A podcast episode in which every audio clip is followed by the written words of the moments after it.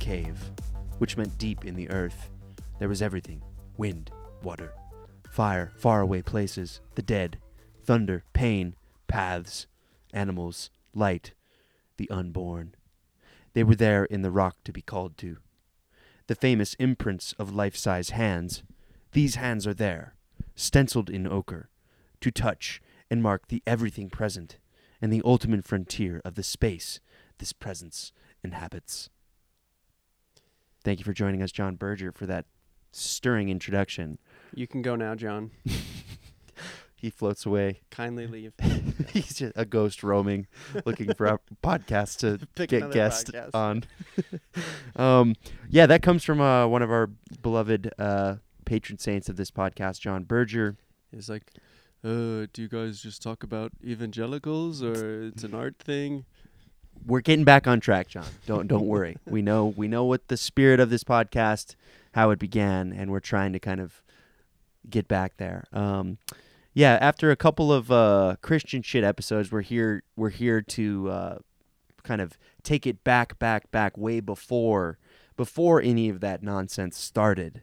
Um, to the caves before any art, any religion.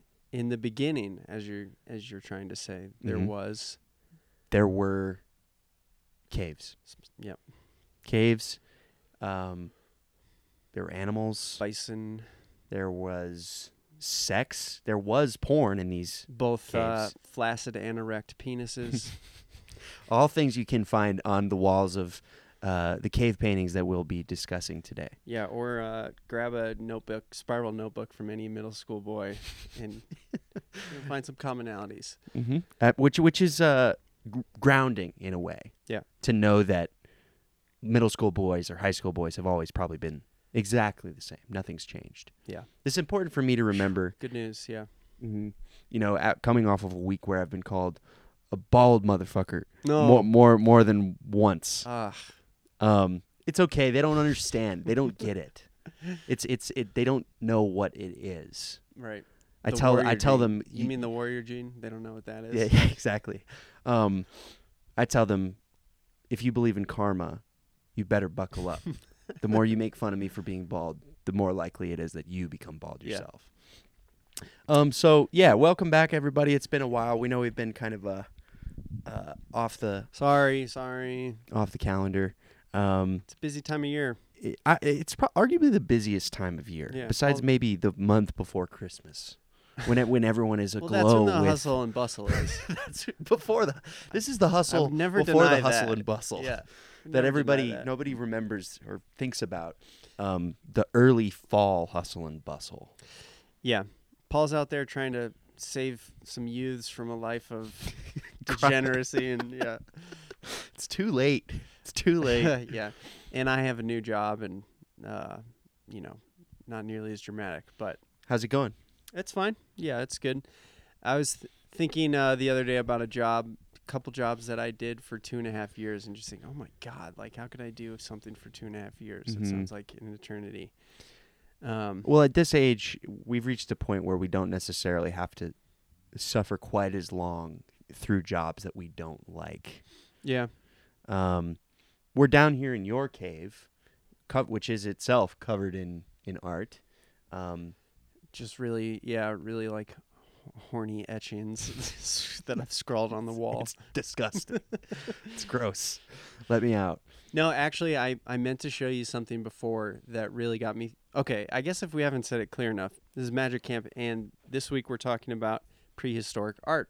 Mm-hmm. Art uh, that's so old that we have no written record about what what were you doing? What is this for? What does this mean?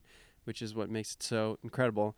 Back in my day, I'm pretty sure they called it primitive art, but Mm. uh, I, I I don't think that flies anymore. Um, but you could also call it cave cave art. Um, Yeah, nor should it. This isn't just some PC correction, because you look at these paintings. They're, as Berger would probably say, they're anything but primitive. yes. right? They're they show the level of sophistication that one could find in a um, in a in a one of our you know the upper echelons of art today, such as Marvel or Pixar. Yeah, exactly. As Picasso said, anything beyond that cave art is decadence. Mm, That is a great quote. Mm-hmm.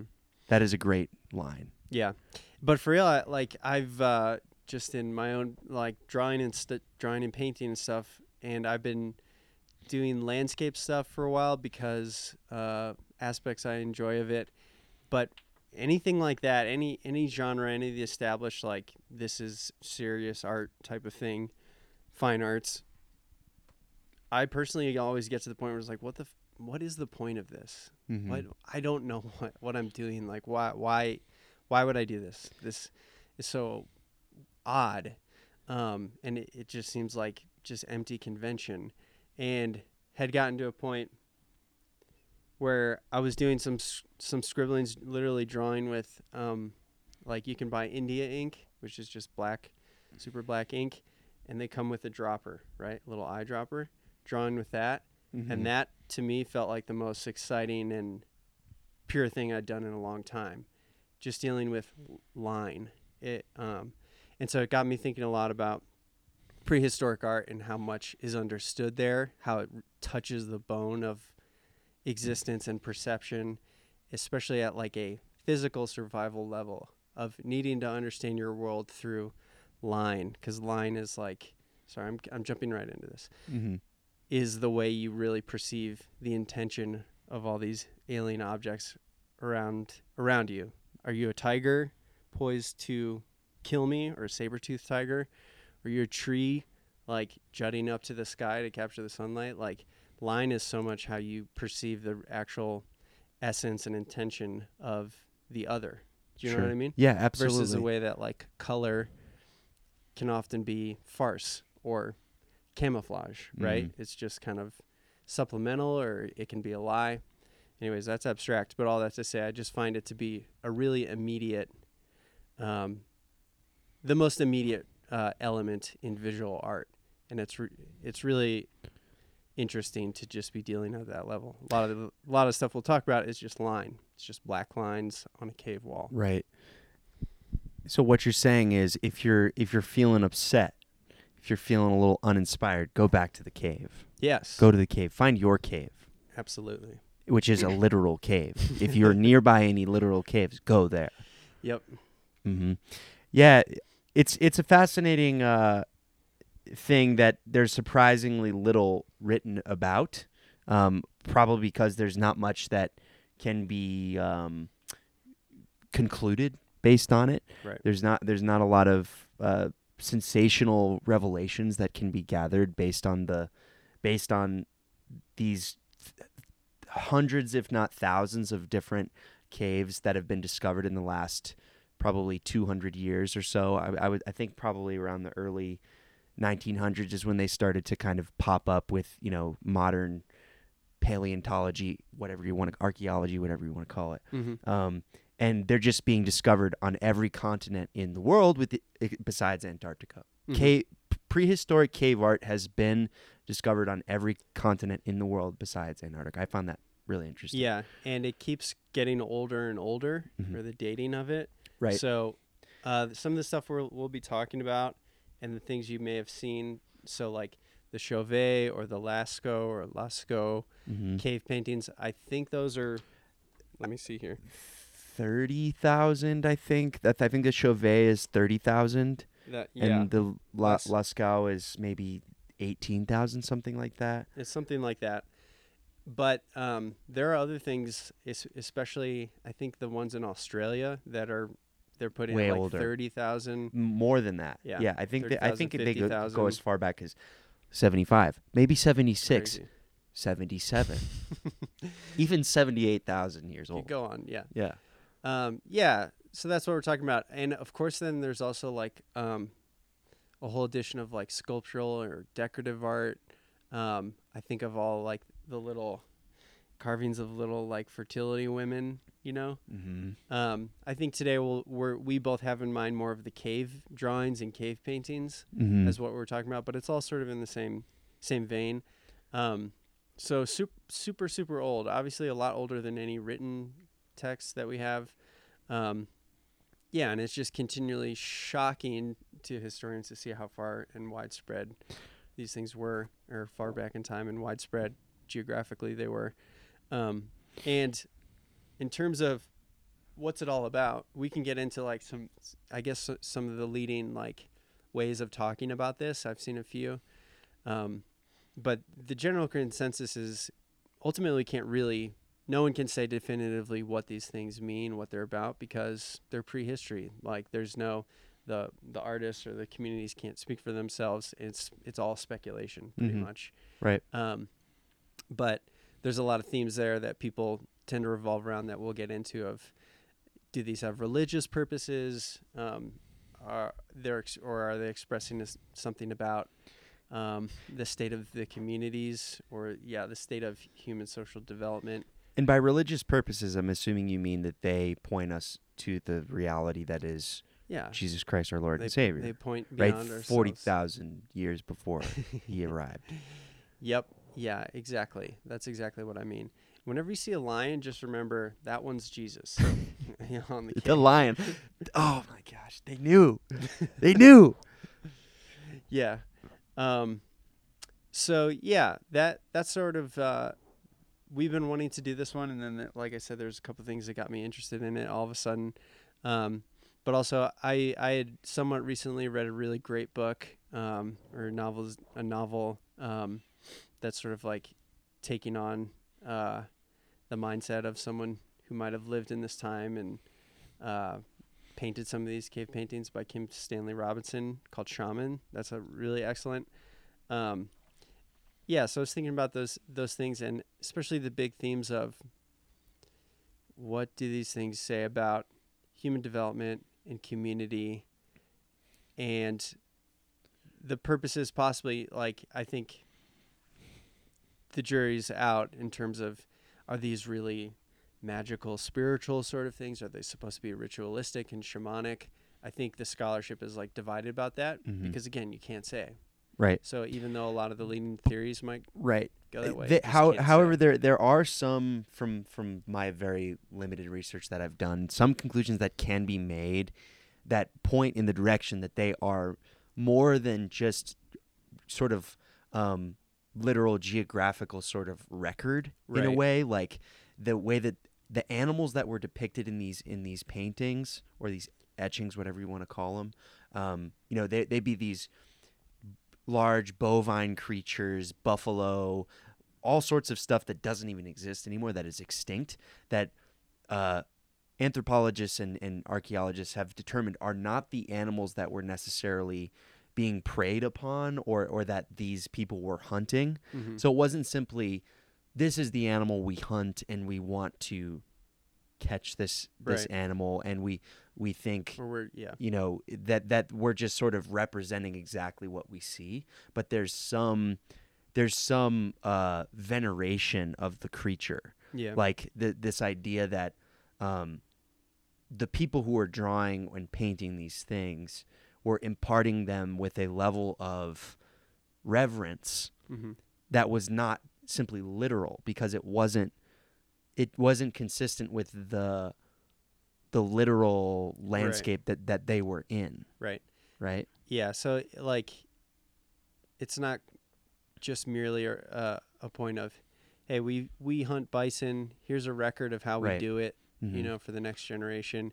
And it's also not just, uh, I, I, kind of feel like, you know, drawing something, I'm just going to scribble this down like I'm scribbling in my notebook. which What- makes yeah yeah go ahead One of the things that I think illustrates that most clearly is that, especially in what we're talking about in thousands of different cases, um, these drawings were done in unbel- like deep in the core of the earth mm-hmm. they're in these caves that people had to crawl on their bellies into with like with a little ember and then go light light a fire in there and then paint and so they clearly have like it's, Intention. it's in- incredibly impractical it Mhm. clearly has probably some sort of like important ritualistic aspect to it that Mhm. it's worthwhile to create this environment and go into this intense and they knew that these caves were the only place that would be protected from the elements yeah as well right yeah that if they put them on the walls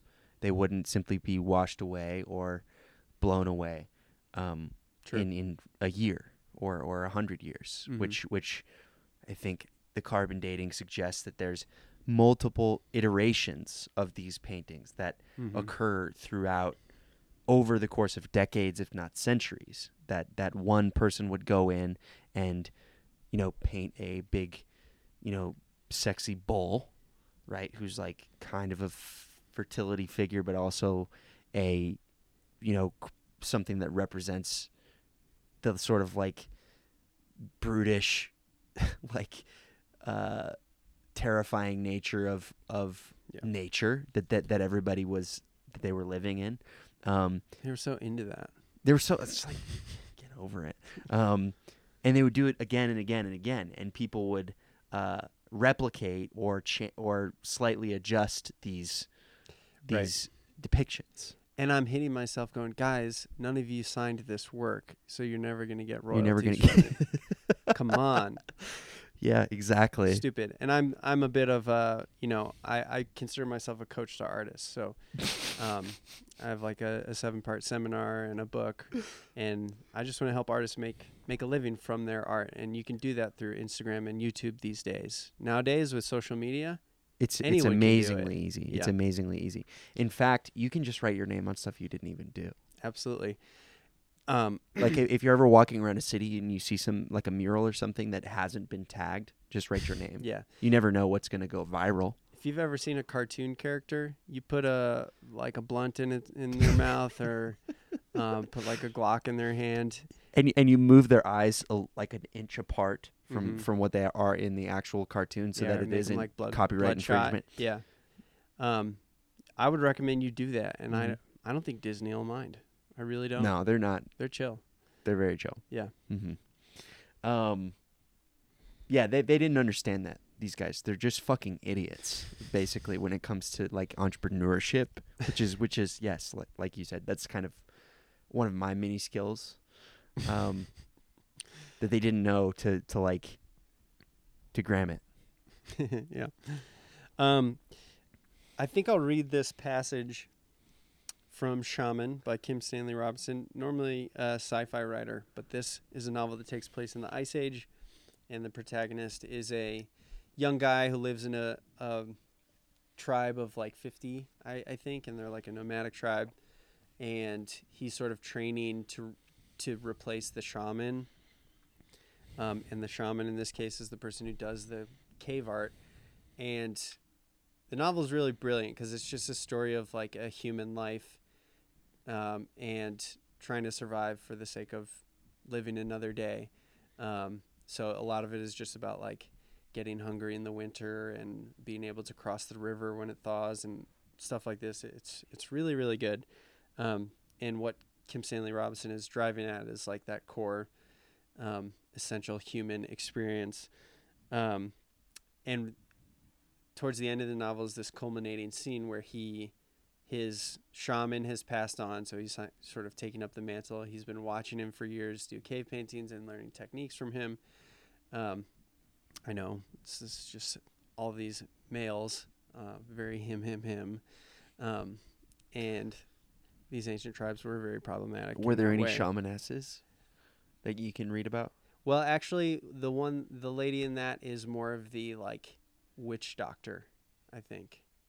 Is that well bad? never mind Is that bad? um Um, and anyways, it's a beautiful passage. It's it's very long. It's like a whole chapter of him doing this cave painting, and he really captures the drama of it. But I'm just gonna give a few pictures of it to try and get get at it, but I, it won't do it justice. He closed his eyes, watched colors flow and spark there on the inside of his eyelids. He saw the horse at sunset rearing on the ridge across the valley.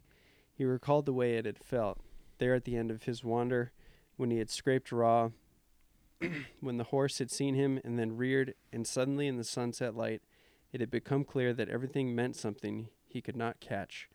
Something so big that it couldn't be said, couldn't be felt. Something big that they were all caught up in together. It had taken his breath away then, and it did again as he remembered it. Make that horse. Stump it until it was the black, inside black. Show the rearing up that moment when the sight of it had trans- transfixed Loon, which is him, standing there in the next ridge over. He stood and started painting again. Start from the top and work down. Make a sequence of heads that would show that, that the rearing in the sunset like what Thorn had done with the lions, but different. He used his hand to measure. There was room for four heads. He started to draw the top head. First the forehead, as in the three liner, down the long nose to the nostril and the little curve of the mouth, then pause.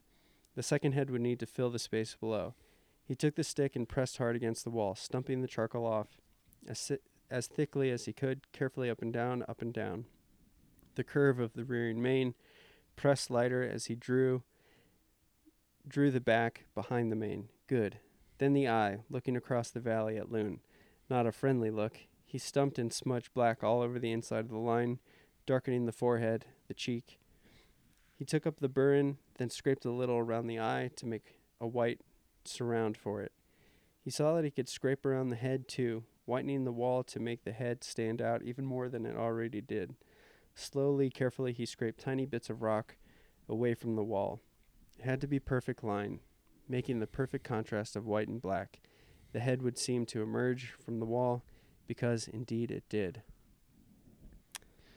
And it goes on for a while. That scene actually ends with his lamp going out, and he's trapped in this pitch black cave. And he's eventually saved by some friends, but um, it brings home like the the physical drama and like the actual stakes that were there to to create that art uh, and the personal risk. But I, I especially love. I mean, I th- obviously we can't know what was actually happening, but to me, it's incredibly incredibly believable the way he paints it, of wanting, having a feeling and wanting to capture it, you know, and Mhm. represent it. And I like how much time he spends on the technique Mm-hmm. of being able to perform this magic. And throughout the book, there's a lot of reverence for the older shaman who can do these things and make these lines that just look look real and present something and or represent something. Um, anyways, great book. So what you're saying is Jack Donaghy was right. We already know what art is. it's paintings of horses. Absolutely.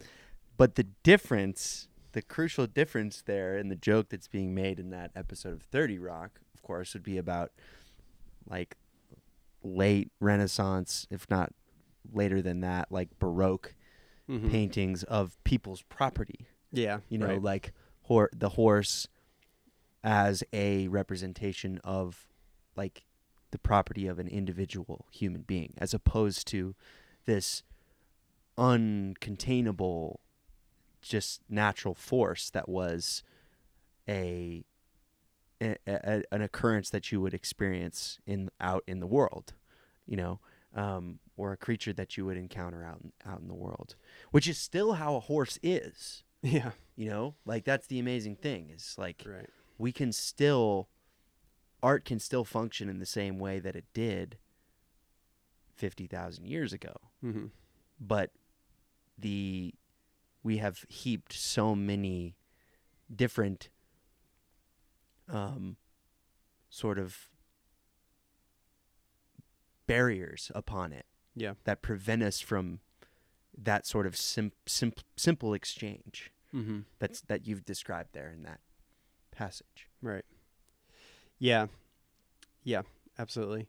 And it, yeah, it can be very humbling to think about how stupid we are, right how stupid we've become. How Um, stupid we've become.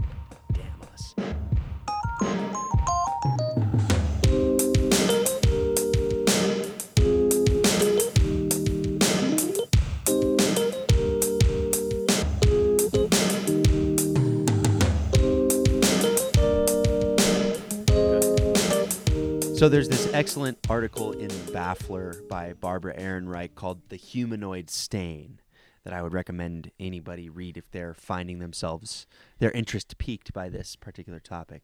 Um, and she kind of starts off by talking about how the Lascaux caves or the Lascaux cave paintings were first discovered in the 1940s Mhm. by four like little kids who were out playing in the woods. yeah, it's basically. basically Stand By Me. That is exactly what I was going to say. It's basically Stand by, by Me, but if instead of a dead body and like a young Kiefer Sutherland, yeah. um, they found the most magnificent, like, sort of uh, artifact of human human progress and thought ever. The weirdest thing is that one of the kids who found the paintings had a leech on his pecker.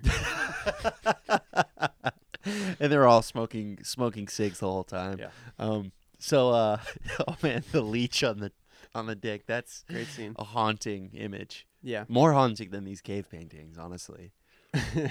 Yeah. Um. Uh, who eh, who who directed that? Um.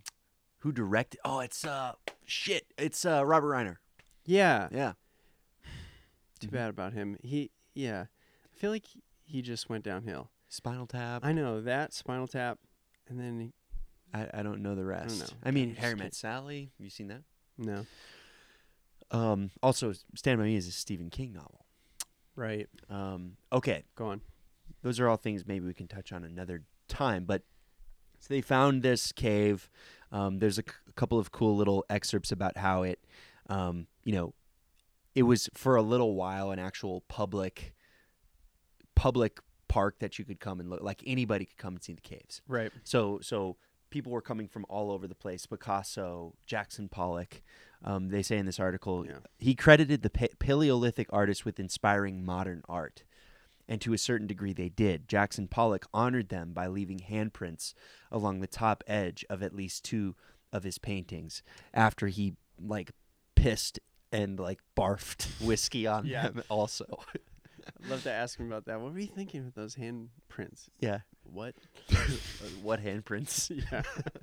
um, Pablo Picasso reportedly visited the famous Altamira cave before fleeing Spain in 1934 and emerged saying, Beyond Altamira, all is decadence, as Ben said before, um, which ki- kind of really does throw a pretty flattering light on modern art and like Yeah. if you think about it Oh, in yeah. terms of this like sort of time capsule that was encountered and it then at, at- and could maybe be viewed as sort of like washing away 500 if not a thousand to 2000 years of like painterly bullshit Yes. that occurred before it No, absolutely. I mean, Picasso and, and Cubism, they really do seem like such more of a rupture mm-hmm. with the convention and the direction of art up to that point. So much more than like the Impressionists or the Sure. Post Impressionists. right or the renaissance or who, whoever like Exactly. Like, the, he really did right go in and fuck that shit up. Yeah. And I mean, I even just like I was saying about line and just like completely wiping away this whole deal of like we're going to trick your eyes with shapes of color that look like the shapes of color you see outside.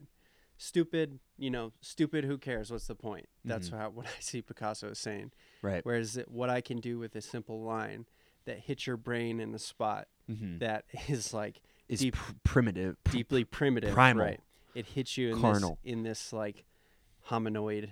right It hits your lizard brain, yeah, like like I, I see i want to see myself seeing exactly. mm-hmm. And even even too going back to what I was talking about, of like kind of just these really simple drawing techniques.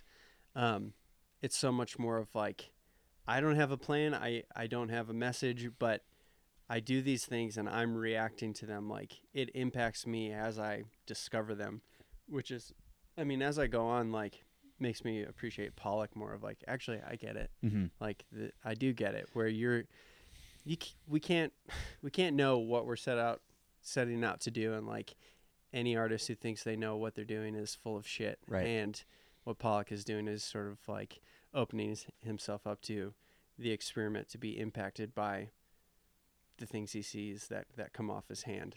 Mm-hmm. Go on. Mm-hmm. So there's a few more things, but I do want to read this one little snippet that I thought was really beautiful. Just just as an anecdote, the, these same four boys who discovered this in France, one of them was Jewish, and there's there's a really cool little passage here. Uh, so he was he was taken to the camps, right? This kid with his family. Wow. And then it says, miraculously, he was rescued by the French Red Cross, emerging from captivity as perhaps the only person on earth who had witnessed both the hellscape of 20th century fascism and the artistic remnants of the Paleolithic age. Mm. As we know from the archaeological record, the latter was a time of relative peace among humans. Meaning the Paleolithic age. Mm-hmm. No doubt there were homicides and tensions between and within human bands, but it would be at least another 10,000 years before the invention of war as an organized collected activity, collective activity. The cave art suggests that humans once had better ways to spend their time. It's fucking amazing. Yep. Um, and it, and it gets into kind of what was depicted in the different cave art or cave art. Um, what was kind of the focus? One thing being megafauna, right? Oh, um, like mega. Hell yeah. which I think if if I uh, start a band, we might be called the meg- megafauna. That's good. That's really Yeah. good. Yeah. Um, megafauna being just like giant mammals, right? Hell yeah. J- big ass cows, giant ass pigs, Biggest cow you've ever seen. right? Biggest biggest cow you've ever seen. Look at that Um, pig. damn, look, damn, damn, look at that at big that old thing. pig. Wow. Uh, hooey, that's a big old pig. God. Which we still love. A we still love a big I old pig, what, don't we? there's a there's a little museum here in town with a ni- uh, tw- oh God, what would that be? Yeah, I guess 19th century farm on it. mm-hmm. They have the biggest pig you've ever seen there. it is so cool. Biggest pig I've ever seen, Iowa State Fair. I, I'd go back Just in a about- heartbeat just yeah. to see, just to see. It, it was a cow. Sorry, Oh, It it was a giant fucking cow. okay, that's different. That's it. Or was it a so pig? intimidating. The what was it laying down? I can't remember. No, it was a pig. It was a pig. The pigs are usually laying down. They're usually laying down. They can't. They can't hold themselves up. And and when you see when you see them laying there wallowing about, you understand how we could project uh, Yeah. divine qualities onto them. Here is the lazy, Yeah. indifferent God who rules our universe. Never eat that. That is a holy. be- that is a holy being. Yeah. um, no, you can understand why cows are considered holy. Yeah. Like they're sort of um, just at, they're at peace with the world. Yeah. Um, there was porn, right? That m- a lot of these caves uh, or a lot of these paintings depicted copulation in certain ways, or or um, you know erect phalluses. That that whole thing kind of chicka, also wow wow. exactly. It's my favorite. Uh, and the whole the my whole uh, table at middle school lunch is just dying laughing when I say that. yeah, that. I'm glad we we've moved on from Bow Chicka Wow Wow. Yeah. Um. So. All of these things, this person kind of puts forth the thesis that, in addition to this idea about shamanism and sort of religious uh, symbolism, that that is not necessarily a scholarly consensus, but is Right. the direction that most people sort of lean, is a more sort of uh, soci sociological like um like humans sort of putting themselves in their own place in a Mhm. way Mhm. that right making these paintings and depicting these scenes of like a tiny little stick figured bullshit looking twig man sort of dwarfed by a giant pig Yeah. was a way of reinforcing or reiterating this idea that like the individual human is not important Mhm. right? This may be a reach, I don't know, but that that was reflected in the societies themselves. There was no, there was no such thing as a, a leader, or like a powerful person. There were they were all powerless, except for their power together, Mhm. right? They survived by their ability to work together, which the paintings themselves were collaborative efforts as well. You Mhm. know, like um, you know, done probably by a small g- group of like shaman or like seer type people in the community, but nevertheless like communal acts, which is represented by the fact that there's multiple iterations of these things done Yeah. Right. over the years. Um, so this idea that these paintings were representation, a representation of that, of of like, here's how we remember who we are, which is, which is not the God, like the image of God, you know, Right. like Yeah. to to flip that concept on its head Yeah. is like the image of God is is like would be us as little one little part of this giant thing, Mm-hmm. you know? Like I mean the concept of God if it if it even existed at the time would have been the pig or like the pig and the cow and Yeah, the, right. everything else that was That scary rock. yeah, that Yeah. big scary rock that like the the bird flies down from and Yeah. like takes your baby in the morning. Right. It is interesting that, um, well, I'm talking out of my ass here, but it just seems to be the form follows the content in that these written pre pre-verbal, not that they're like pre-verbal, but pre uh, what do you call it? Written Mm-hmm. um, things were so pantheistic or panentheistic or whatever, and that it takes a written language to really create uh, theism. you know, Yeah. it takes logos to create God, Right. versus the visual is seems to be more inherently Sure. pantheist. I think it is in the Berger essay where he uses the word logos a little bit differently. Is that right? I don't know. Oh yeah, yeah. I yeah, mean, yeah. he he uses it. hook to me up c- with that dog. Um, he uses it. Yo, pass me that burger. That's what all the kids are saying these days. Pass me that burger. So I can dab on it. um, the logos, not as uh, like intellect or enshrined uh, ideology in language, Yeah. but as embodied like time space lived reality Mm-hmm. right Sure. you see what i mean Yeah, yeah. um which which i think can sometimes if depending on how people use that word that could that could be an, an interpretation of of Yeah, yeah. logos No, there actually is a lot of room mm-hmm. Within that well, language. well he, he goes on to go further with that that like when he because he got to go to these caves which is so tight Come on. berger he, he was i mean I was think they're was still letting like pimp. Jerry Saltz in there, like kind of. Wait, did they let did they let him in? I think so. You dick. Yeah. It, he, it takes an Instagram. He takes a selfie in front of it. No, so he he he also describes it as this like the darkness from which we all came. Yeah, yeah. He says that's what you see in the caves, Mm-hmm. the darkness from which we emerge, and animals emerge from. Right. You're reminded of that, Yeah, I think like it, the oneness of right. of creation, of being, of all these things. I think there. I don't know if I read that part of the passage in Shaman where, uh, he's he's working like this black into the stone, Mm-hmm. and he can't even tell his hand from the stone. It's like he's he's actually moving the stone around, and that yeah, he feels as if he's coming out of the rock because he he has come out of the rock. Like they're these are special places because that's where we all came from. Mm-hmm. Right.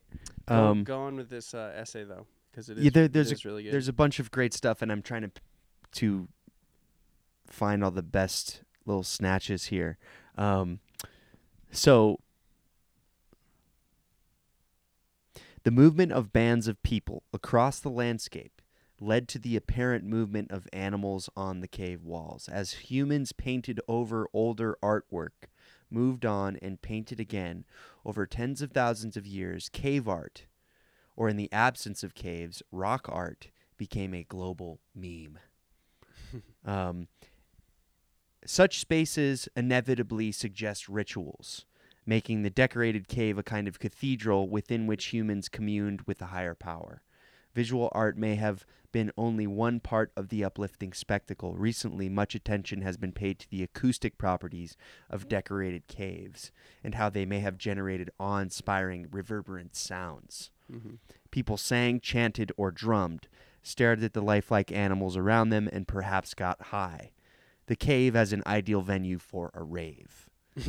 Or maybe they took, say, psychedelic, psychedelic mushrooms they found growing wild and then painted the animals, a possibility suggested by a few modern reports from San people in southern Africa who danced themselves into a trance before getting down to work.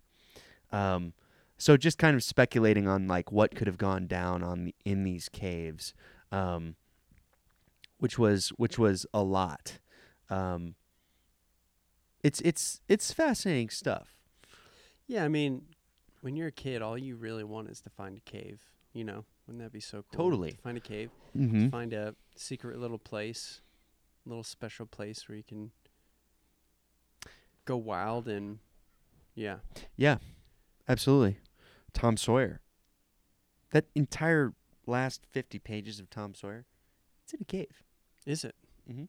Didn't get to the last It's- fifty pages. It's super boring. yeah, thought I was um, on a raft. Damn. that's Huckleberry Finn. Ah, I thought it was the raft one.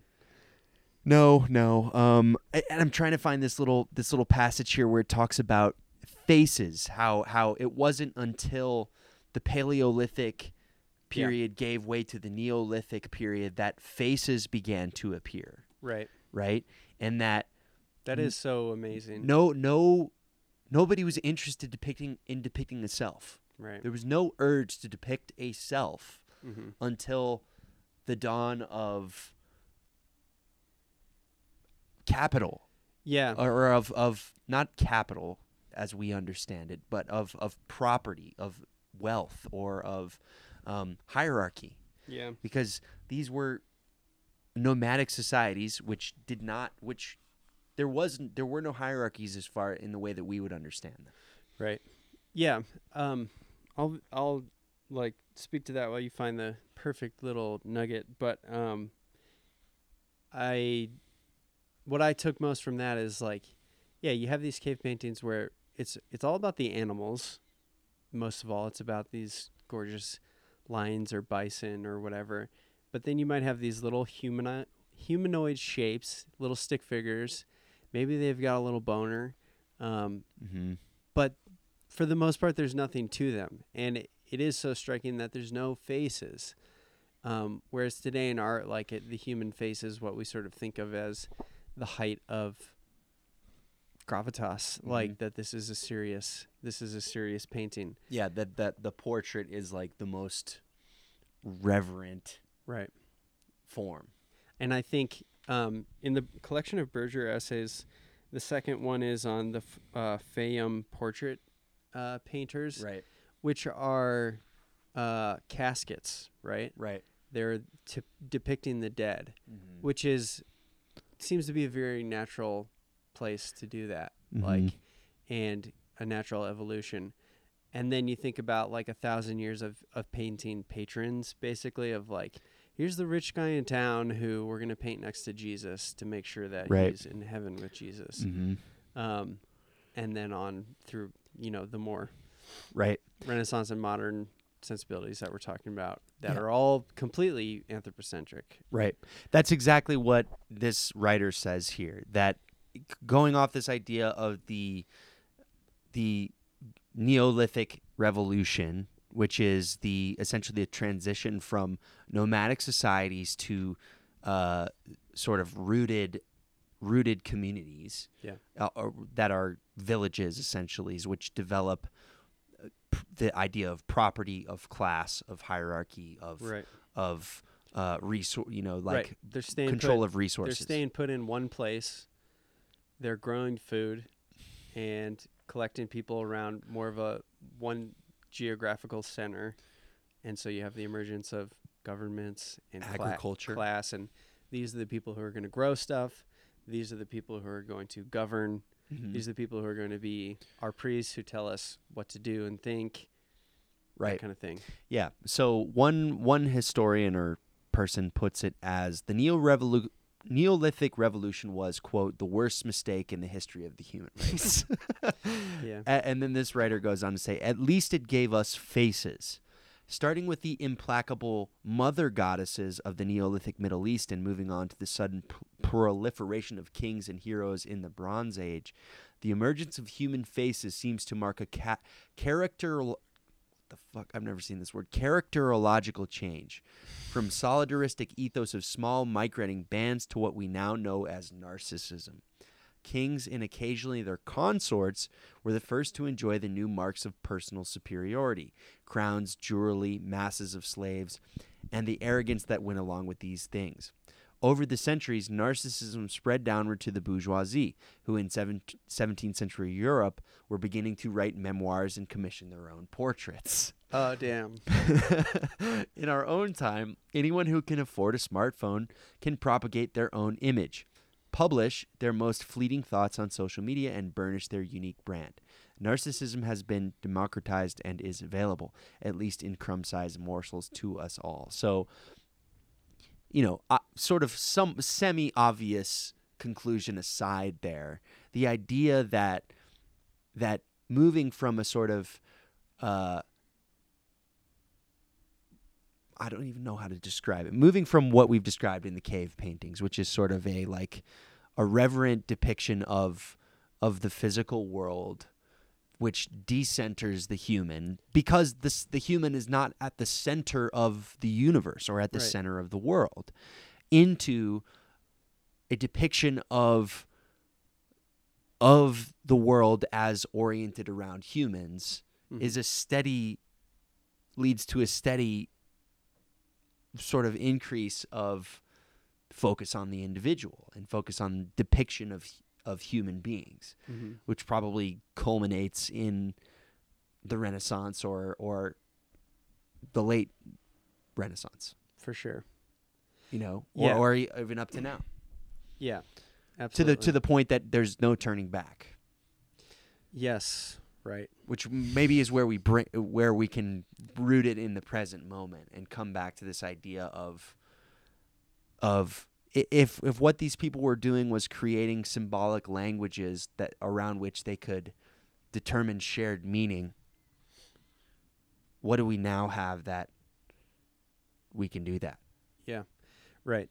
I think yeah. So to put a pin in that and to sort of like um, sum up, I think w- the gut reaction. I think for us or most people, even when you see the this prehistoric art, is um, in everything we encounter in our modern lives. There is a hard circle drawn around the self. Of this is you. This Right. is what you're about. This is your identity. Mhm. This is what you value. Blah blah blah. You know, Mhm. what's your superpower? which which which marvel superpower Yeah. sup- superhero are you My name's Ben, and my superpower is I'm customer centric and data driven. do you say that no, oh God, no. Are you kidding me? I, I only say that because I started a new job, so you you tend to hear icebreaker things like that. Um, this hard circle, right? Are you a are you a data badass? no, no, no, a, a data rock star. Sorry. Uh, yes. Um, you see this hard circle drawn around the self, and if not around the self, at least around human beings. Of like, this is the real deal. This is the this is the shit. This is what we're talking about all the time. Mm-hmm. And when you go to this prehistoric art, it's like those distinctions are gone. Mhm. It's like nobody's thinking about who you are, who the artist is, who the individual is. People are barely thinking about what a human being is. Mm-hmm. They're thinking about all the aminals and all the cool shit out there. And yeah, at the most, if they're thinking about human beings, it's like, you know, uh, having sex with them. Yeah, it's like who, who can I fuck today? Yeah. so I think that's what's so striking about it, and we can draw a lot of that. And I guess if you're ready, where we could get into sort of debating is leaving aside of like, oh, was this this was done by shamans and was it a part of this religious practice and blah blah blah. Like none of that has to be settled. It doesn't really matter. Um, I think if it's clear enough that these were definitely the output of a communal group, Mhm. um, like humanity in a different stage that we're than we're in right now. Um, that was focused around the community, the tribe, the village, and uh, the art is an, an expression of something they all understood and experienced that we can see sort of as, if not an instance of, at least a bridge to like shared meanings, Yes. shared shared narratives, the the, the meta narrative, eventually mythology and like and things we do associate more with religion of like we're this people's this is what this is where we came from this is who we are this is what we believe in Mm-hmm. that sort of thing. Mm-hmm. And the question I think we'll eventually get to is like comparing that with where we are now, which is complete fracture Mm-hmm. with no shared really mythologies other than your sort of micro niche of like uh, the Constitution rules and we need to get back to the Constitution or I don't know like uh, America's steeped in sin and whatever. Right. Um, Right. Yeah. So let's linger on that for a second here, and that this is something that the two texts that we selected here didn't really emphasize this quite as much, but but the idea that historically and in as represented in the cave paintings, these things may be the bridge or the entry point into the idea of or not just the idea, but the emergence of, like you said, mythology, art, and religion mhm. right? That Yeah, that yeah, yeah. like along with this, you know, what what is con- this guy calls the you know the biggest mistake in human history, like this also could be the the entry point into into monotheism, not just monotheism, but but all sorts of different religious thought, right? Mhm. mythology and, and whatnot. And that they also quote in this article um, from the book Sapiens, which is, you know, obviously a big bestseller and stuff. And I, I haven't read it, but I know there are some important ideas in there that these like emerging societies, what allowed certain ones to flourish and others to to perish was the ones that were successful were the ones that were able to create shared narratives Mhm. and to create shared symbolic associations that they could they could bond together over right, Um, or you know perhaps to otherize other groups Right. right, so that that oh yeah. Oh yeah, yeah. I think we're we're left with this question of like, is it possible to have anything resembling this now? Yeah. I mean, I, when, when is the most recent time we had it? Would be maybe a question that's like worth considering. Hmm. That is a good question. I mean, it, it was it wasn't that long ago that we did have like religious symbolism that was still meaningful to people. Right. You know, like when did it start to be deconstructed? Like 1945. I think Like was it was it the World Wars I would that probably that started to obliterate it completely? I would probably say um, it probably goes back further than that, and that the sort of religious consensus that you had in America in the late 1800s and early 1900s was a lot of mania that was trying to put the rabbit back in the hat, you know? Mm-hmm. like even even all going all the way back to the Puritans of like shit's falling apart in Europe, but no, Right. over here we're all on the same page. Yeah. Like Mm-hmm. it's all good. We don't have to think about think about the death of God, you know, Mm-hmm. when when we're over here. We're resetting the clock here. And in reality, everything's falling apart here too. Mm-hmm. And you have all these crazy spin-offs happening. And the on- only way to survive as a religious group is to like isolate, right? Wacky spin-offs with with side characters from from Europe. yeah, yeah. Um, I, I've, I've, um, I've got some Nietzsche shit, Yeah, and bring out some Nietzsche shit. okay, Let's let's bring in some Nietzsche. are you for- ready for for, that? Really? Because I, I hate to do it to you, but I actually do think this is the moment where this is like this is his big deal. Like this is really what it's all about, and this will take me a bit to get into. Mm-hmm. Do you have any other Well, things you want to touch on I first? I mean, there's there's some things that I can maybe say for after Nietzsche, but okay. uh, no, I say I say jump right in. Go Okay. for it. I'll, I'm gonna do. I'm gonna do it. Um, so yeah, I'm not.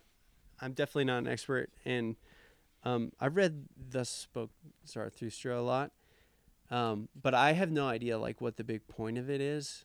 I mean, it's probably very few times that I've actually like read it from front to end, and it's it's very like uh, you know, poetically written. It's very, uh, very much written in like short little chunks and bursts and uh, little pictures and vignettes and stuff.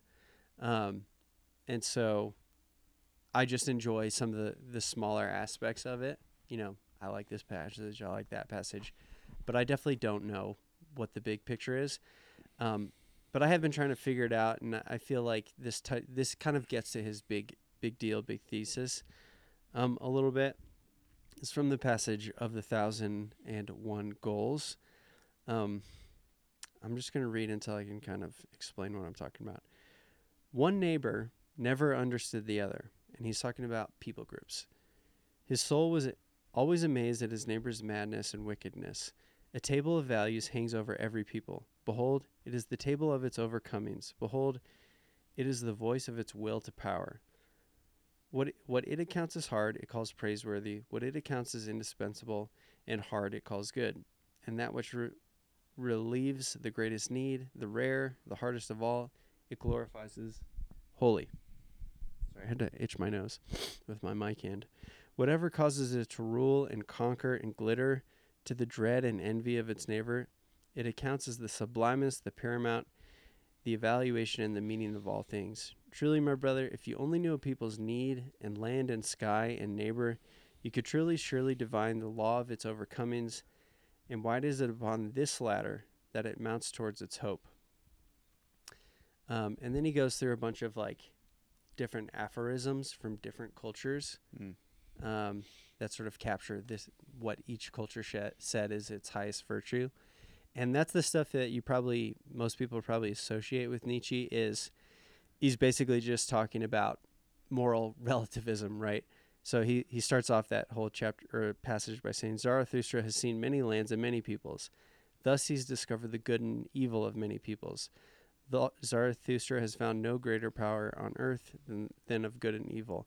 Um, but what he's saying is like pick any social group, any peoples, they all have a different thing they call good, different thing they call evil, and uh, it's completely relative. And they all think their neighbors are psychos and bizarre, and all this stuff is completely relative. But what he's saying is that, so that again, that's like what people think of Nietzsche is like the death of God and the death of absolute values, the aff- death of absolute morals. And he's kind of saying this from an anthropological anthropological standpoint that like you go go find your tribe in the Amazon. They're going to get up to some shit that you find highly suspect Mm-hmm. and evil, and to them it's completely normal, right? Being a modern person, you b- basically have to know that, right? Mhm. like that. Um, there's been a thousand different societies within human society across time and across the globe, and none of us are really on the same page in terms of what's what is good and what is evil. I'm, I'm I'm backing my way into this slowly, so interrupt me at any point. Um, but his his main point is that is that this is how these different societies are formed is by the community. And maybe there are certain types of like personalities or leaders within those groups of the priestly caste or like the shamans or more of the political leaders who are the ones who really catalyze and say we are this people. This is where we came from. This is what we believe. And this is how we're going to cohere as a group and survive in this world and those are the people that Nietzsche calls like the creators. They know that well I don't know if this is historically literal but he's saying they create these new values and it's not about it's not about anything absolute or eternal.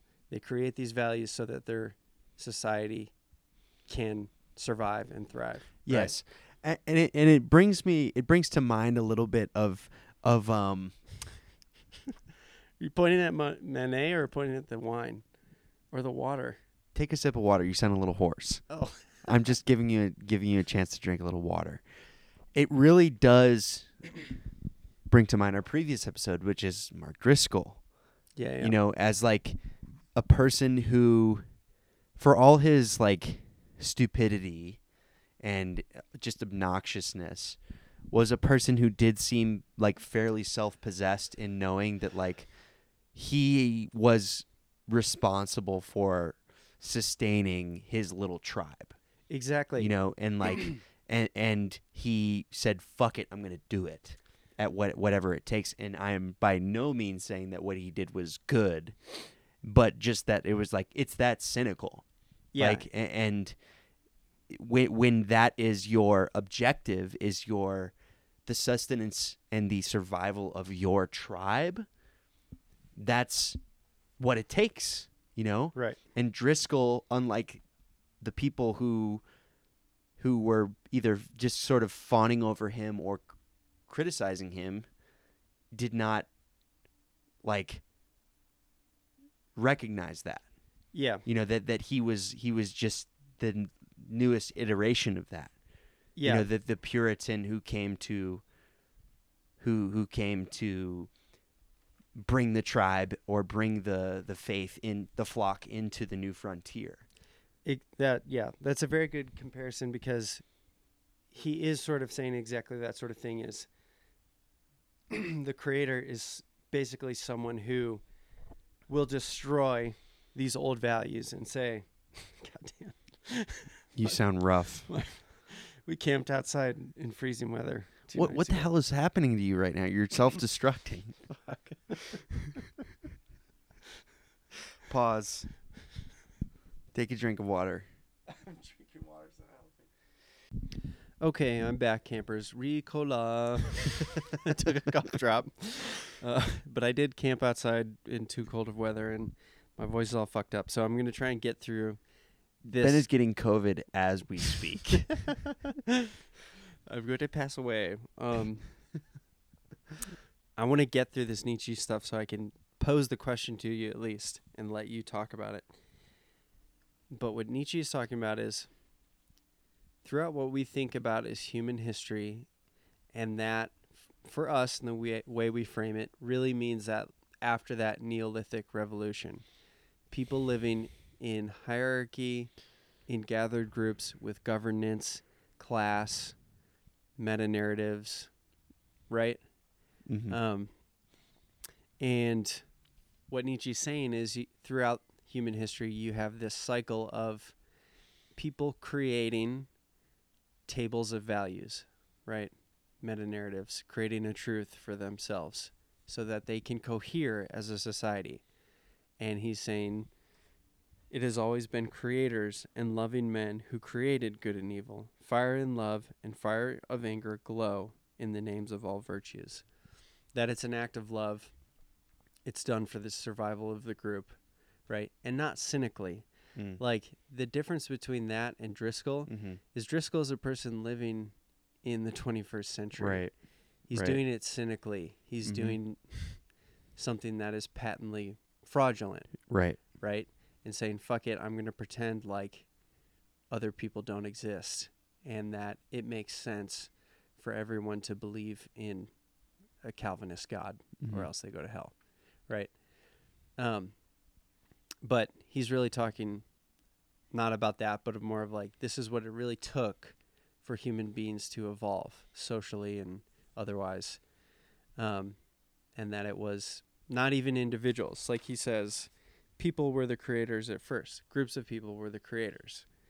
Only later were individuals creators. Indeed, the individual himself is still the latest creation, which I love. He's saying the individual is the r- latest invention of society. Mhm. People don't think that about Nietzsche. They think he's, you know, all about praising the individual and the will. And he's saying, no, like, that's just a recent invention. Mhm. Um, but his whole point is like people who come in and destroy old values, create new ones, like it's nothing new. This is what it's take for human groups to cohere over time. So, my question okay, all right. So there's that, but the big Nietzsche point is perhaps we're at a point in hev- human evolution where we have to go beyond that because and we have to surpass all that human behavior that sort of like cyclical human evolution of we're going to create a doctrine we're going to create a meta narrative Mhm. a system of good and evil, a theology that is a beautiful lie, basically, that allows this group to exist. Mhm. And the whole point of the Zarathustra is we need to go beyond humanity. We need to go beyond that cycle where we don't need a good and evil to exist. Mhm. And it's basically your point of like, that does mean having a good and evil does mean, yay, we all love each other in this group and this is what we value. It also means our neighbors are evil psychopaths who we must destroy. Mhm. It has within itself the recipe for war and disaster and otherizing and all that stuff. Mhm. And so I think what Nietzsche's saying is we're historically at this point now where humanity needs to cohere as one group and have a goal beyond these little like sub societies, these sub meta narratives, these little like squabblings over good and evil, right? And cohere in a way that doesn't depend on this beautiful lie. Do you know what I mean? Absolutely. And that's that's my main curiosity for or my main question for people who would say, "Oh, we're we're a divided people. We just need to we need new shamans. We need like we need a new religious meaning. We need an, a new spiritual connection." And I really struggle th- with that. And I think the Nietzsche pushback is, "No. If you're doing that, you're just Driscoll." You're Mhm. just pretending like we can come up with some mythology that will unite everybody. right. And we need to find a way to have a goal and be united that doesn't depend on predications of good and evil, that doesn't need a, a mythology, basically. Yeah, I, I mean, I a couple things come to mind when you say that, and one is like trepidation and trembling at what the feudal, like the neo feudal tech overlords, how they would respond to that, which is with the idea of transhumanism, you know, Mm-hmm. or the idea of a singularity like which which a lot of them really do believe Mm-hmm. that like the next frontier of humanity is in like a dissemination of self via technology Yeah. you know and i don't want to believe that that's possible i don't think it is i think they're too stupid to do it Mm-hmm. and I, I, I think humans are m- more. We need more. We need better. We won't let it happen. Yeah. If that makes sense. I agree. I totally agree. I think, yeah, I think it's unfortunate that like the whole transhumanism idea has even come up, Mm-hmm. and that it really definitely does muddy the waters about it. Although there's no question that like Peter Peter Thiel or Elon Musk would say, "Yeah, I'm all for that. Let's transcend, transcend humanity." Let's transcend good and evil and just Right. And Um, I, right. I totally agree with you that it's like like they they could use that as justification. right. You know, this idea that like we don't we don't need wars anymore because we have you know whatever uh, like we're we're all just Right. s- just like serfs. Right. Yeah, and that's kind of the yeah, that would be one rebuttal to this is like don't worry about it cuz we're never going to get to that point. All this idea of like transcending humanity is stupid as hell and like um all this is going to fall apart Mm-hmm. and we will have to fall back on those old human things in order to survive. Right. Well, maybe a way to like root an answer would be to because I don't have an answer. Like I, I don't I don't have that depth of foresight. Um, you know, I mean, we go back to if you go back to Marx, like socialism would be a fulfillment of this. Do you not agree? Mark Driscoll said that. Yeah, I mean, you know, I mean, socialism's right around the corner if we're not careful. Well, that's the thing. I mean, if you read Nietzsche in a certain lens, you could, or Zarathustra, you could say, this does really sound like socialism. Right. We're trying to, like, here's how he ends this passage. Hitherto there have been a thousand goals. There have been a thousand peoples. Only fetters are still lacking for these thousand necks, and one goal is still lacking. Yet tell me, my, brothers, if a goal for humanity is still lacking, is there not still lacking humanity itself? And so he is really talking about that, like, we have to get past this tribal mode of humanity, which is f- completely fractured and balkanized, where, I mean, Nietzsche was against like every political thing happening at the time, but not least among those is like the fucking psychotic ideology of nation states mm-hmm. and this idea that we have these eternal nations that eternally compete with each other. And part of what he, or at least in part what he's saying, is we have to transcend these stupid Yeah. categories and come together for a goal for humanity. I mean, that does sound very socialist, like that we're trying to get somewhere new as a people rather than whatever the hell, you know, individual nations are trying to do, which is nothing, you know. So what you're saying is superheroes. yeah. What about mm, superheroes? Have you seen The Incredibles? Uh, That's what I'm talking about. yeah, Incredibles, um, uh, Captain America, Iron Man, Captain Marvel. The list goes on.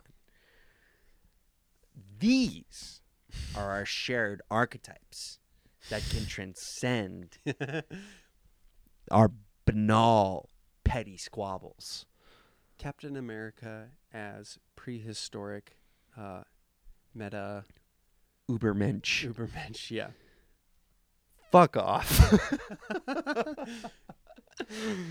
oh man. Um no, I I mean that I bring that up in part because there are people who who are out there who really do believe that the Marvel Cinematic Universe like presents a compelling symbolic landscape that that can create or or catalyze like meaningful change in society or like meaningful uh, growth in society in some way. You know, like that that they'll compare them to Greek gods. You know that like oh these are our Greek gods. This is our mythology. Which if I, don't think that's true. I really truly don't. I, I, I pray that it isn't. And, and and if it is, that's utterly pathetic and and a horrible harbinger of the future. You know, I, I don't think it's true. I, I, I think there's simply like, it raises the question also like, is it possible to have meaningful symbols or meaningful like symbolic, shared symbolic meaning under capitalism? Because the only symbols that are that that rise to enough sort of prominence and visibility that Yeah. that are mass entire culture. mass monoculture Yeah. like those are the ones that create profit and create Yeah, that are mostly that there are to profitable sell war or something. right um so that that to me is like it's beside the point in a way Yeah. um but no, it is. but um, like that that is the extent of our understanding of like what it means to create Yeah. shared meaning Right.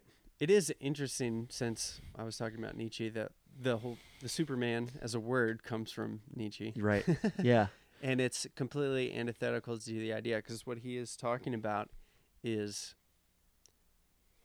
humanity as a group transcending itself hmm towards some sort of common goal. The only place for the individual in Nietzsche and like in Zarathustra is like the harbingers who sort of see a little bit ahead of the time, like Zarathustra, who see the decay in their current social order and just were like, no, fuck that. Uh, like, I'm not, I'm not subscribing to this and that's really the only role for them is to sort of say be somewhat of prophets of saying we can't do this anymore. The system is broken. For Zar- Zarathustra to come into the marketplace, which is where he goes, and say God is dead, you know, Mm. throw it in their faces. But it the point is not the individual. It's not to be a, a Superman. Like the point is not to for any one super person to come save humanity. Mm-hmm. It's yeah, it's for humanity to to go somewhere new with itself. Save itself. Yeah. Um. Shit. Shit. Fuck. no, I'm just I'm just like panicking. Um, I'm thinking about oh, Marvel and oh, I'm panicking. Oh shit. oh man. um. yeah. No, I, I did have this thought earlier today, and you you probably will disagree, um, or not disagree, but like, I really do think like one of the only places where we see, if we're talking about going back to this idea of symbols, of like fixating on on an idea or an image and projecting meaning onto it in a way that unites people for good or for ill professional sports you know like it, it is really one of I the disagree. only- I disagree. um well I, I have one i have one quibble with your uh your position uh no so i mean to like i said to good or to ill and and most mo- more more often than not it falls under the same uh equation that that marvel does which is that what is you know un- under capitalism under a profit driven motive um all of it is all of it is compromised and ultimately like it's just bullshit. But when you have enough people who project some f- kind of like moral hmm ideological like importance onto this thing, this sport or this group of people or this image that is the Chicago Bulls, The Bulls. that is the Bulls, like occasionally by the sheer like organic magic that is like human connectivity, like something beautiful and good can happen. And but 98% of the time it it won't. And it's bad. And it's people throwing ketchup at each other and beating each other up outside of the United Center, you know? Like I, I don't know. I, th- I think it's one of the few remaining things that we have that is actually like where where you can get people to like venerate and even act on behalf of something outside and beyond themselves.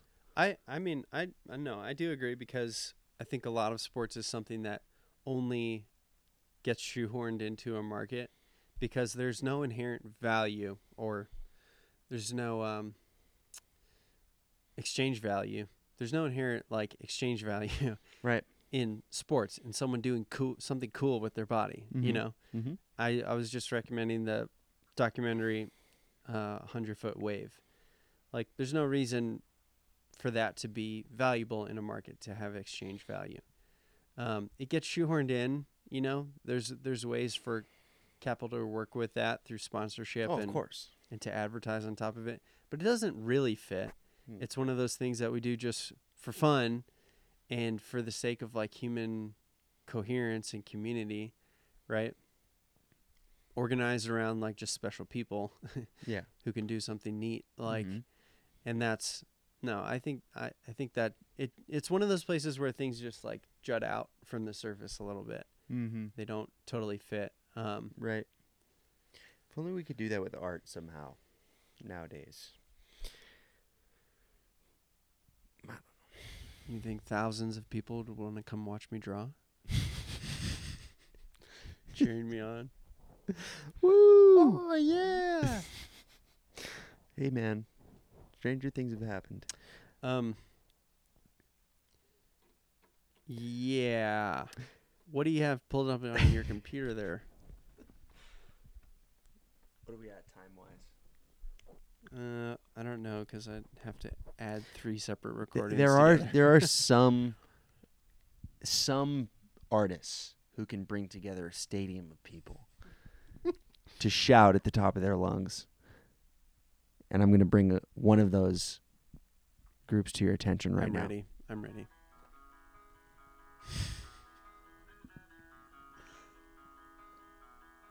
It's it's been a minute. Let me hear this.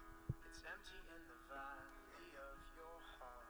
The sun it rises slowly as So quiet. Okay, wait. away from all the fears and all the faults you've left behind. The harvest left no food. Ah. you. You cannibal, you meat eater, you see. But I have seen the same. I know the shame in your defeat. Okay, so enough. I brought that up just because it's called The Cave.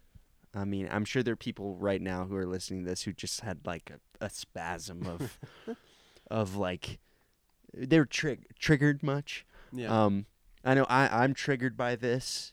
Uh, last episode, you had a, you know, you're you did a lot of the sort of um, emotional labor of of confessing your past sins mm-hmm.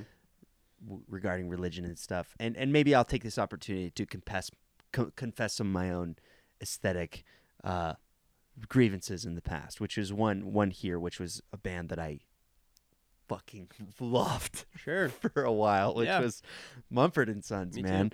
Uh, you know, 18, like budding sort of evangelical, not really knowing that I was evangelical at that time. Yeah. Like this stuff to me was what I under like I thought this was the most iconoclastic um just irreverent badass punk shit you could possibly imagine. you know? Like which goes to show how how like little framework I had whatsoever for anything at that point. And there really wasn't anything to to transgress at the time. Um but this came to mind in part because of the name and the theme, the cave, uh, but also because of this idea of symbols, you know, and s- symbolic language in particular.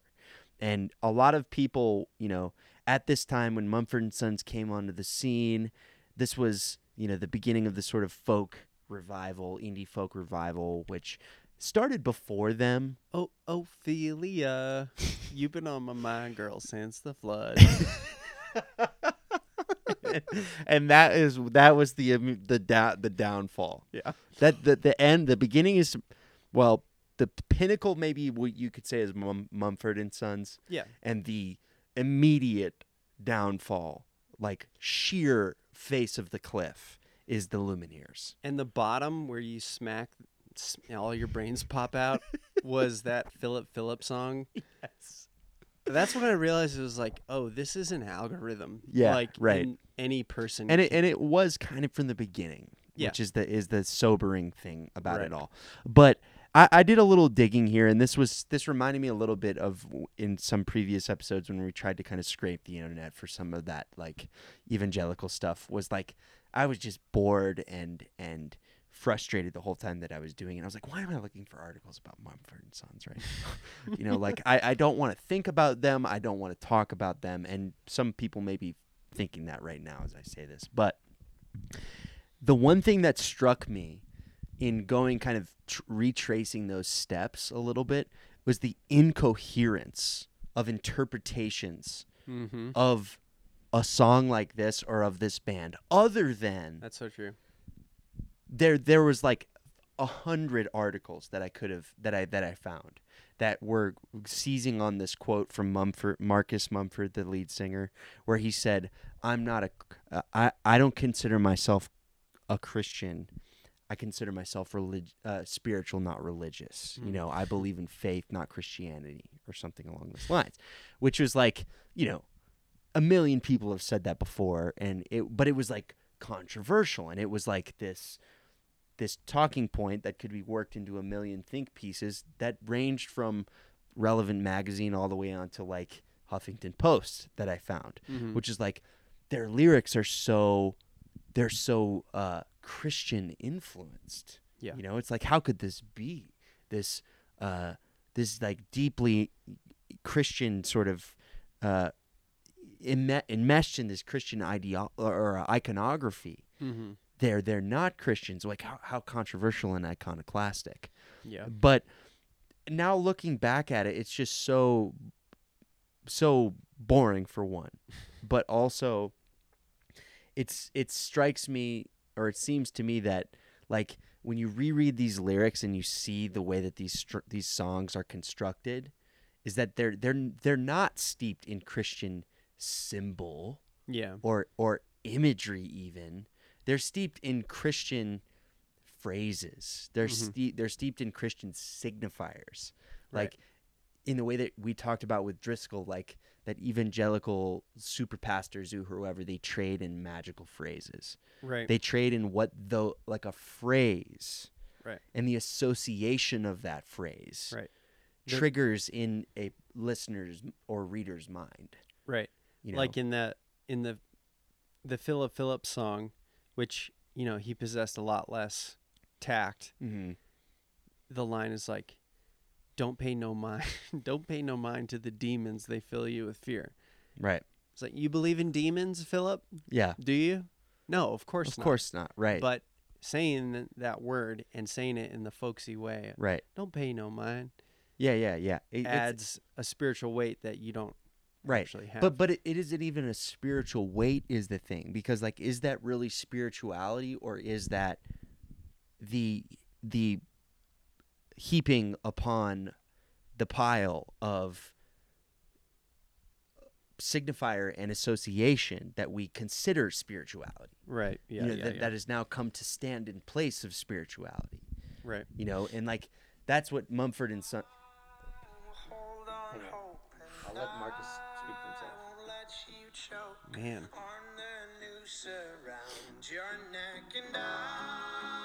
Oh God. I will change okay so again I- i'll go to another like this is called the cave right and you could find also a slew of sort of interpretations of this song and, and responses to this song some of which i found on linkedin you know um, that that you know bring up the allegory of the cave you know that that the Pla- plato's allegory of the cave of Right. course which what that that is another like masterclass in christian evangelicals like Yeah. re- retro retroactively interpreting something that came before their religion even existed right. to justify their Mhm. belief you know this idea that you know, you you live in a, sh- a cave of shadows Right. and then when you emerge to see the truth it's this burden that you carry with you and you you then have to go on and educate other people which of course is the burden of of the revelation of of God and of Yeah. Christianity, etc. Um, but the incoherence of responses to to this type of song, hmm like you could you could find a bajillion interpretations of this, Yeah. and the the dumb guy reaction is like, that's how you know it's good art. You know, if everybody can make their own meaning out of it, everybody Yeah. can. It's like to me, to me, I, I my reaction is like, no, that's that's the sign of that it's bad art Right. you know is like that the only reaction you can have to a thing is your own Yeah. just like projection onto it Yeah. Like your your own like solipsistic interpretation of it it's like how does this relate to m- that girl that i you know shouldn't you know that i hooked up with two years ago who i who i like feel bad about right now Yeah. you know like like that that Yeah. mumford that is what mumford and sons is yeah. like it's like dude it's like dude spirituality Yeah. it, it, like embodied yeah. you know um and and that is what we have in place of shared symbolic meaning Mm-hmm. you know like well that i i, I mean i won't say that complete you know definitively. Like you listen to something like a wilco song like you like you brought up last week five weeks ago.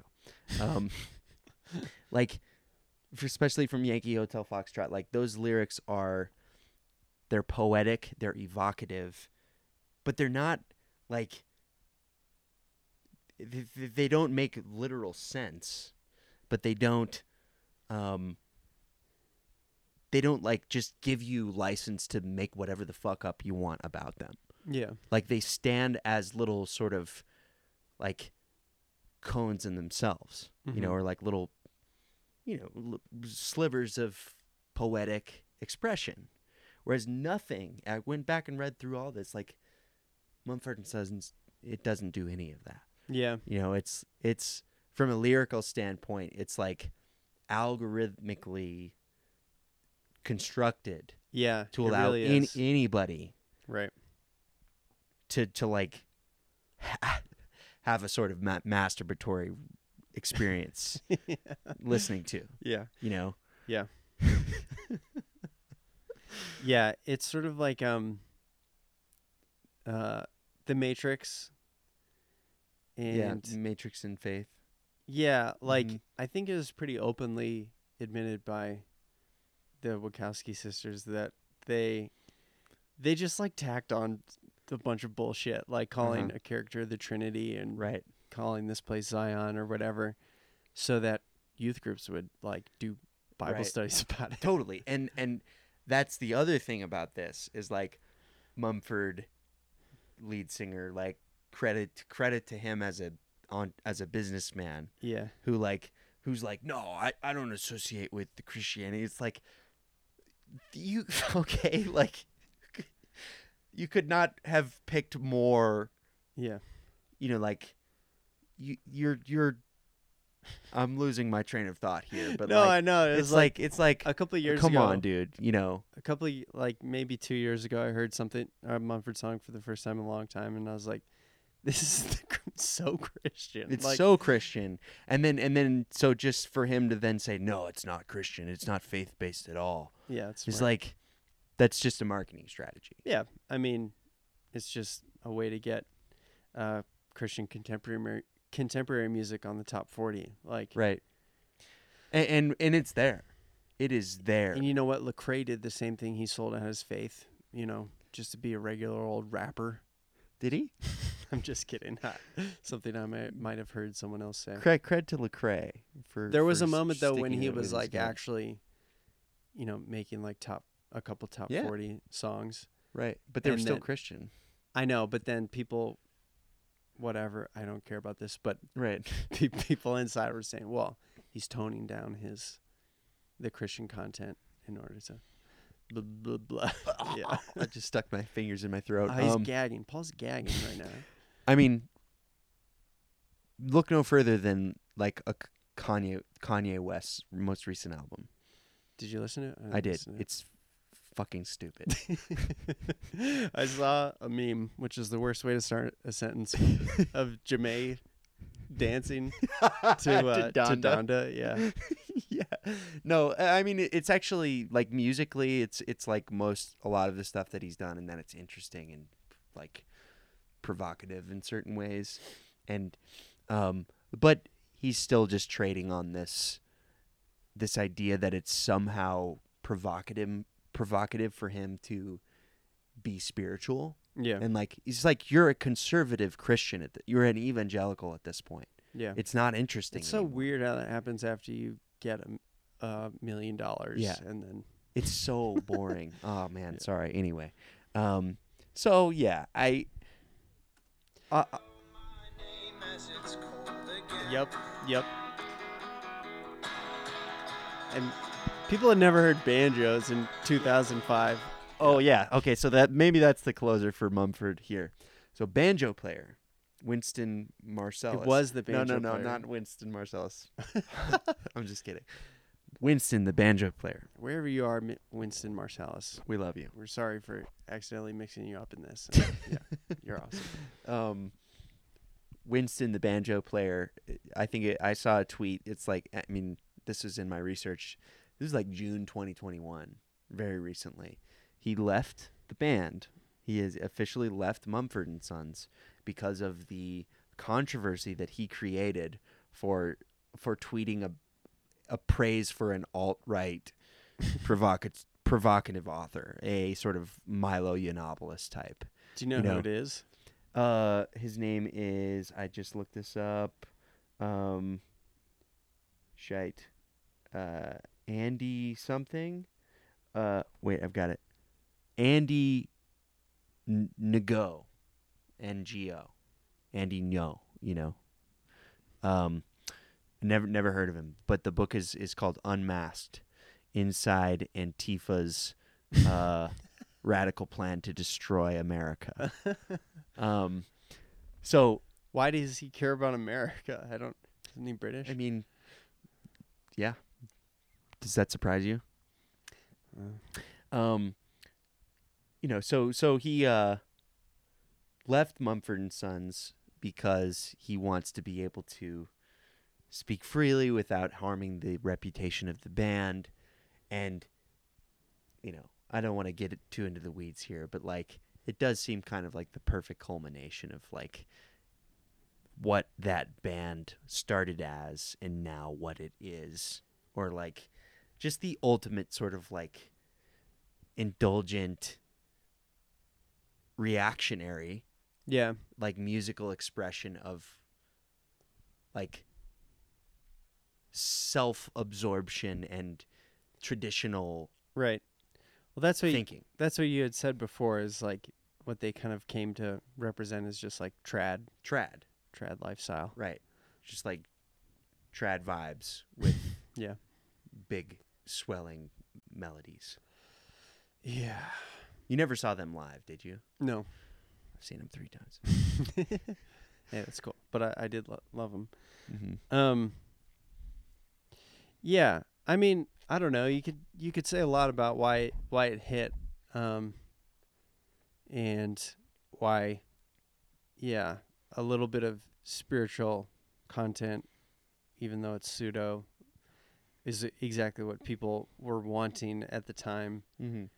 uh, and still do. Like that cycle just persists. Um, of like, yeah, some these cycles of sort of like just sort of cynical decadence, and then someone coming in as a wholesome. It's sort of the Ted Lasso of of music. sure i still haven't watched it Um. Yeah, I don't know. Anything else to add about that? Not really, no. I mean, I, I feel like for for as awesome as it was to dwell in the caves for the first half of the episode, I feel like we're in a I hope I haven't left a sour taste in the in the listener's mouth here talking about Mumford and Sons.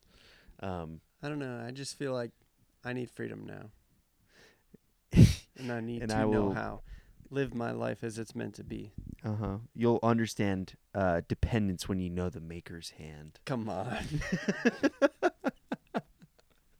That's just a problem of It not properly categorizing things. Uh-huh. These guys on the Christian charts, like Yeah, yeah. They they they were too like musically innovative to just That's true. be there though. that's true. In those days, people were still listening to uh, what what would have been the previous era. The guys who sang like Creed, but for Christians. Um, Casting crowns. yeah, casting crowns. hmm Absolutely. Yeah. No, they they had I mean, more much. steam than that. I think I think if you went into a church now, they're still riding the Mumford wave. Like that's yeah. that's what I mean. No one's going to be able to find a ba- uh, a banjo player in your average suburban Right. evangelical church, but that's pretty much what they're going for. I think Right. it was like U two. hmm They're kind of U two y. Well, here's the thing. I like I I don't actually like that compare. People have compared them. Mm, I, I give more credit to U two than I do to Mumford and Sons. that's true. Yeah, sure. You know, they they innovated consistently throughout their Yeah. throughout their tenure, um, and well, I don't know. They're both they're both. Well, Mumford Sons is English. U two's Irish. that is a key difference, isn't it? Yeah. Mhm. yeah. Um, yeah, I guess to to try and tie it back together, I think, because yeah, I mean the Driscoll or Mumford, I think is part of the the like enigma here of living in a fractured world where, um, and in a modern world, importantly, where like shared narratives and shared symbols like can't exist in the same way that they Mhm. used to Right. And those are the reactionary forces trying to say yes we can Mm-hmm. we'll just pretend We'll pretend. we'll just pretend like there's n- there's no one else right. and it'll be s- very fun we'll have a great time for everyone who's inside the inside the tent until it all falls apart and our and our third album sucks and or our pastor has a uh, some sort of sexual impropriety and you know Some sort of masturbation accident. whoops um and yeah i guess i guess we're not gonna answer it on this podcast damn mm-hmm. i was kind of thinking we would um but of i yeah where do you go now Nature. back to nature Go to nature. go get a cold Go to the caves. mm-hmm Let's go to the caves. any particular ones Um, Manitou caves you were close to those yeah, I never went though. Never went. I did, however, see um, Etruscan art when I was in Orvieto. The most recent time that I was there, Etru- the Etruscan Etruscans preceded what we now know to be the Roman Empire. he's trying to say tuscans guys the Etruscans, so that like they would have lived in Italy five thousand years ago. Hmm. You know, like and that was cool.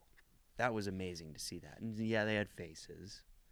It like, but it was like art and and murals and and uh, what do you call them? Frescoes, sort of. Not not the same as frescoes, but similar, like wall art, basically mm-hmm of you know depicting the peoples and it was fascinating because like the faces of the people depicted like really looked a lot like like contemporary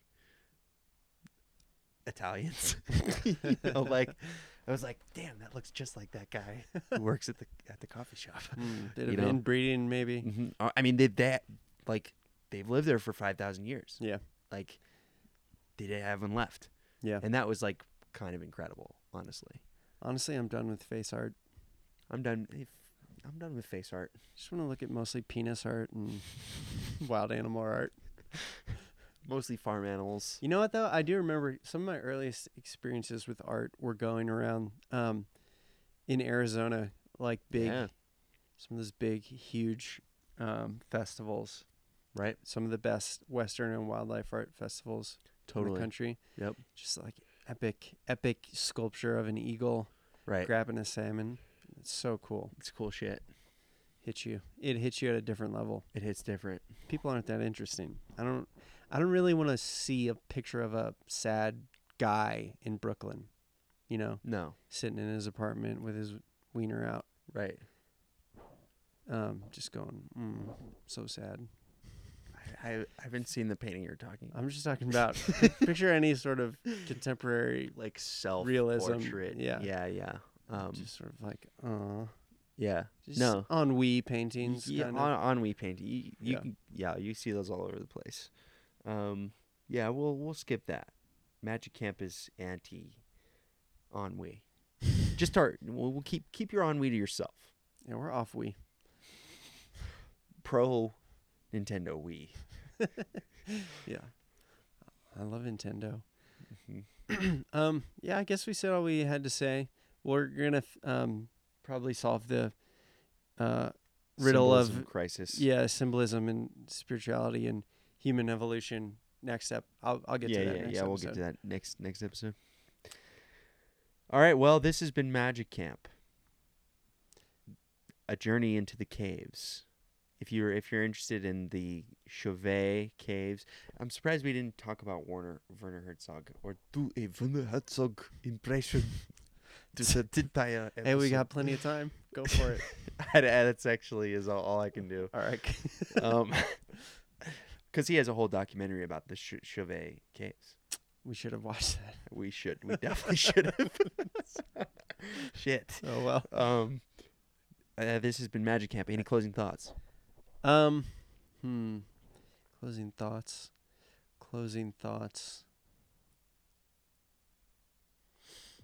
All right. We'll see you next time after school. Take it easy. See ya. Get vaccinated. Do it right now. You have to. See you later. See ya.